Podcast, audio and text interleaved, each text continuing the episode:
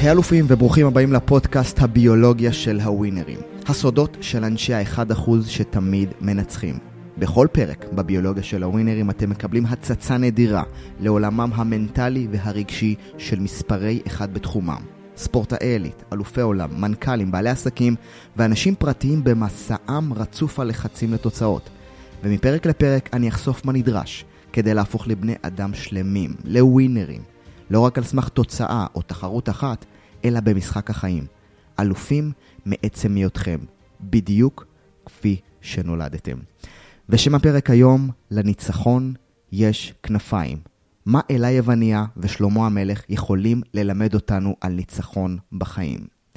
אז אה, לפני מספר שבועות חזרתי מאתונה, הפעם הוזמנתי להרצות בפורום מנהיגות של חברת חיפה כימיקלים העולמית.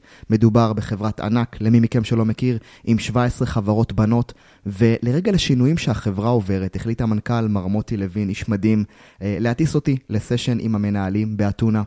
כשנחתתי באתונה, הכרתי אותם. 33 מנהלים בכירים מ-17 מדינות שונות, שהתכנסו כולם כדי להתוות את הדרך שלהם לחמש השנים הבאות. מיד עם הנחיתה ירדנו לספוג קצת אבק כוכבים יווני. לא, אני לא מדבר על ההופעה של הזמר המפורסם ניקוס ורטיס, אלא על ביקור באחד האתרים המיתולוגיים והמפורסמים של ההיסטוריה היוונית, האקרופוליס. תראו, ההיסטוריה היוונית מרתקת, כן? בטח חלקכם מכירים, מלאה בסיפורים מכל טוב, אלים, מלחמות, נשים, גברים, אהבה, שנאה, ניצחונות והפסדים. ממש כמו בסדרה טובה בנטפליקס, אם תרצו. ובפסגת הר האקרופוליס שוכן הפרתנון, המקדש היווני שנחשב לבניין המפורסם ביותר מתקופת יוון העתיקה, ולאחד הבניינים המפורסמים בעולם. ומדהים היה לראות את הכוח של בניית תשתית נכונה, כן? על אף שהבניין הזה חטף פצצות, עדיין הוא נשאר יציב ואיתן. אבל שנייה רגע, זה לא פוסט תיירותי, היה שם משהו חזק יותר שתפס אותי, שקשור להצלחה שלכם. מה תפס אותי? בין כל הסיפורים שספגתי שם, היה סיפור על אלת הניצחון ניקה, כן? אם השם הזה אגב מצלצל לכם מוכר, אז חברת הספורט המפורסמת נייקי נקראת נייקי בהשראתה של ניקה, אלת הניצחון. כן, נייקי שאלו את השם מניקה. והנה הסיפור המעניין מאחורי ניקה. בכניסה לאקרופוליס, אני לא אשכח את זה, ממש ככה שנכנסנו, מטרים ראשונים, וממש מרחק עשרות מטרים ממקדש הפרטנון המרכזי, שוכן לו מה שנקרא מיני מקדש, כן? קראו לזה חדר פרטי, VIP. ולחדר הזה הייתה משמעות אה, או תפקיד משמעותי בהיסטוריה היוונית. ואתם בטח יודעים, כן, משיעורי ההיסטוריה, אם לא הברזתם מהשיעורים, שהלוחמה היוונית בעת העתיקה תפסה מקום כל כך מרכזי בעולמם של היוונים, עד כדי כך שדווקא עיתות שלום נחשבות ליוצאות הדופן ולא המלחמה.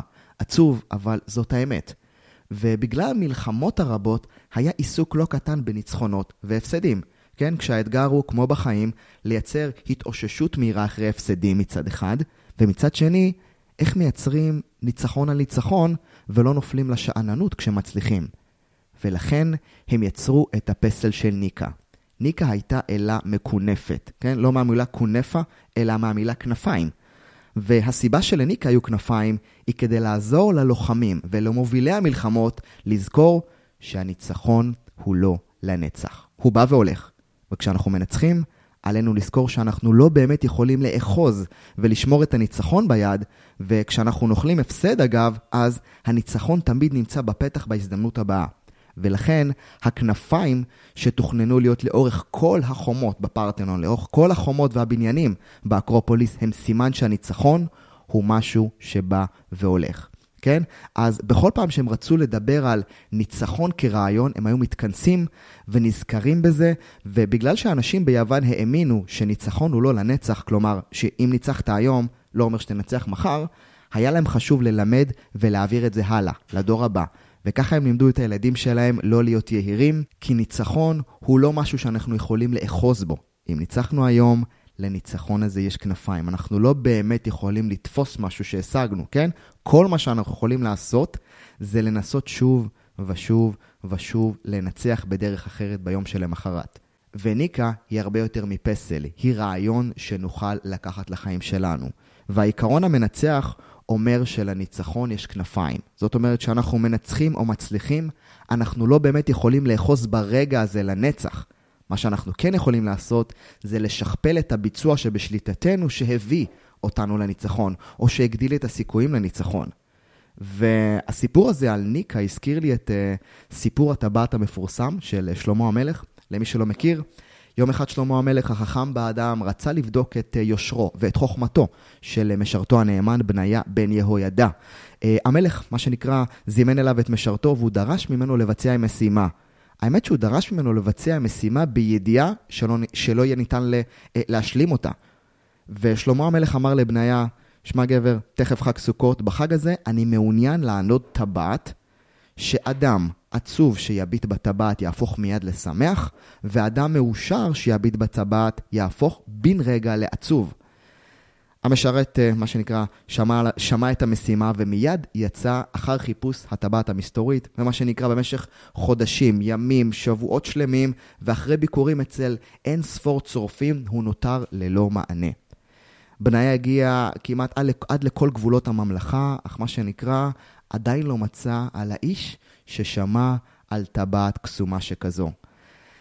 ככל שעברו הימים, אה, המשרת הנאמן הפך אה, עם הזמן למתוסכל, הדיכאון כמעט השתלט אליו, עד שיום אחד, מה שנקרא לפני חג הסוכות, הגיע לסדנתו הקטנה של צורף עני בכפר קטן. המשרת, שכבר לא היה לו מה להפסיד, שאל את הצורף הזקן, אמור לי אדוני, האם שמעת מימיך על טבעת קסומה הגורמת לסובל להפוך למאושר, ואת המאושר הופכת לסובל? הצורף הזקן חשב שני רגעים, הוציא טבעת נחושת קטנה מאחת המגירות, חרט עליה דבר מה, והגיש למשרת. בניה שבמשך החודשים שעברו הספיק לאבד כל תקווה, נתן מבט אחד בכתובת על הטבעת, ומיד אורו עיניו. הוא הודה לצורף שיהיה לו שק מטבעות זהב, ומיהר מאושר לכיוון הארמון לשלמה המלך. כשהגיע המשרת לבסוף לארמון המלך, שמח שלמה וצהל עד מאוד, הוא, הוא ממש לא האמין שמשרתו באמת יחזור אליו עם התוצאות. המשרת הגיש לאדונו את הטבעת, המלך החכם נתן בה מבט אחד, ומיד נעלם החיוך מפניו. כל אנשי חצר המלכות הסתקרנו לראות מה כתוב על הטבעת הקסומה, ולבסוף, כשהביטו בה, הם ראו את המשפט הבא: למרות הכל, גם זה יחלוף. למרות הכל, גם זה יחלוף. והמשפט הפשוט הזה טומן בחובו אמת שעלינו, אם תשאלו אותי, לנצור בליבנו, לחרות אותה, לכתוב אותה על פתקים בקיר ולהסתובב איתה כל יום. כי זה אומר שגם אם נדמה לנו שהכל עובד לטובתנו ואנחנו על גג העולם, עלינו לזכור כי כל זה עלול להיעלם יום אחד. ומצד שני, וזה הצד מה שנקרא המשמח של המשפט, כל הסבל, התסכול או הימים הקשים שאנחנו עוברים ואנחנו חווים לפעמים גם אלה, עתידם להיעלם ולהישכח כלא היו. יצאתי מהיום הזה ככה באקרופוליס כשאני uh, uh, חווה את הסיפור של ניקה, כשפתאום שלמה המלך עולה לי לראש וככה את אותו יום סיימתי, ההרצאה שלי התחילה בשבע בערב עם השקף האחרון שלי במצגת שאומר שחיים של ווינר אמיתי זה אותו אדם שחי מעל הניצחון, ומעל ההפסד. אותו אדם שיודע לתת 100% למען התוצאה, אבל בו זמנית הוא יודע לא לתת לתוצאה להיות 100% ממי שהוא. ואם תשאלו אותי, זאת היכולת של האלופים. הידיעה שהתוצאות הכי טובות בחיים וההפסדים הקשים ביותר חולפים בסופו של דבר. כן? כי הם רגעיים. ולכן עלינו לשמור על הדברים שתמיד יהיו איתנו, על האמת שלנו, על מערכות היחסים החשובות לנו, על הביצוע והחתירה להיות הכי טובים בכל רגע נתון. למה? כי זה תמיד יהיה בשליטתנו. בכל רגע נתון יש לנו שליטה על דבר אחד, לבטא את עצמנו למקסימום שאנחנו יכולים באותו יום נתון. אז איך נשתמש בזה ביומיום שלנו? זה די פשוט, כן? בספורט לדוגמה, נשתמש בעיקרון הזה בהבנה של כל משחק או פעולה בכל רגע נתון שונה מהקודמת. ואם יש משחק שנגמר, כן, בין אם זה היה ניצחון או הפסד, הוא נגמר. כלומר, לטוב ולרע, המשחק הזה נגמר, ומחר זה כבר יהיה עניין אחר. המשחק הבא הוא עניין אחר, אין לו שום קשר לקודם. בעסקים, כל עסקה או שיחת מכירה שונה מהקודמת. כשאחת נגמרת, לטוב או לרע, בין אם הייתה מה שנקרא שיחה מוצלחת או כישלון, היא נגמרה. והשיחה הבאה היא עניין אחר לגמרי. היא פוטנציאל אינסופי להצלחה נוספת. והיכולת שלנו להשתחרר ולבוא חדשים, נקיים לכל רגע, זהו עבורי ניצחון אמיתי. ועכשיו תורכם. תבחרו לעצמכם, קחו לכם פתק ותרשמו עליו את אחד משני המשפטים הבאים. אחד, לניצחון יש כנפיים, ושתיים, למרות הכל, גם זה יעבור. אז uh, אני מקווה שנהנתם מהפרק הזה, מה, uh, מהתובנה הזאת. אני מקווה שתיקחו אותך, מה שנקרא, לתוך חייכם. ואם נהניתם מהפרק הזה, ויש לכם חברים שחשוב לכם לפתח מנטלית, או לתת להם את המתנה הזאת, קחו את הפרק הזה ותעבירו להם את זה עכשיו. תחשבו רגע עכשיו על חבר, חברה טובה, מישהו שאתם אוהבים, אדם יקר ללבכם. שחשוב לכם שגם הוא יצליח, שחשוב לכם שגם הוא יבנה את עצמו כאדם חזק במסע לתוצאות. כן, קחו את הפרק הזה, תשלחו לו אותו, והוא יהיה זה שיודה לכם. אז uh, לכל הפרקים שלי אתם יכולים להיכנס לאתר האישי שלי הרשמי, איתן עזריה, co.il, e-i-t-a-n, a-z-r-a-r-i-a, נקודה co.il, ולקבל שם את כל הפרקים אחד אחרי השני, וכמובן יש שם עוד תכנים והדרכות אה, מתנה ממני. אה, אם יש לכם שאלות, משהו אישי שאתם רוצים לשאול, או אם יש לכם נושאים מעניינים שבא לכם שאני אקליט עליהם פרקים או איצור עליהם פרקים, אז שוב, אתם יכולים להיכנס לאתר, לאזור האודות שלי, ולכתוב לי שם. שוב, איתן עזריה, E-I-T-A-N, A-Z-A-R-I-A.co.il. חברים, אני הייתי איתן עזריה, לשירותכם תמיד, ונתראה בפרק הבא, ועד אז אל תשכחו.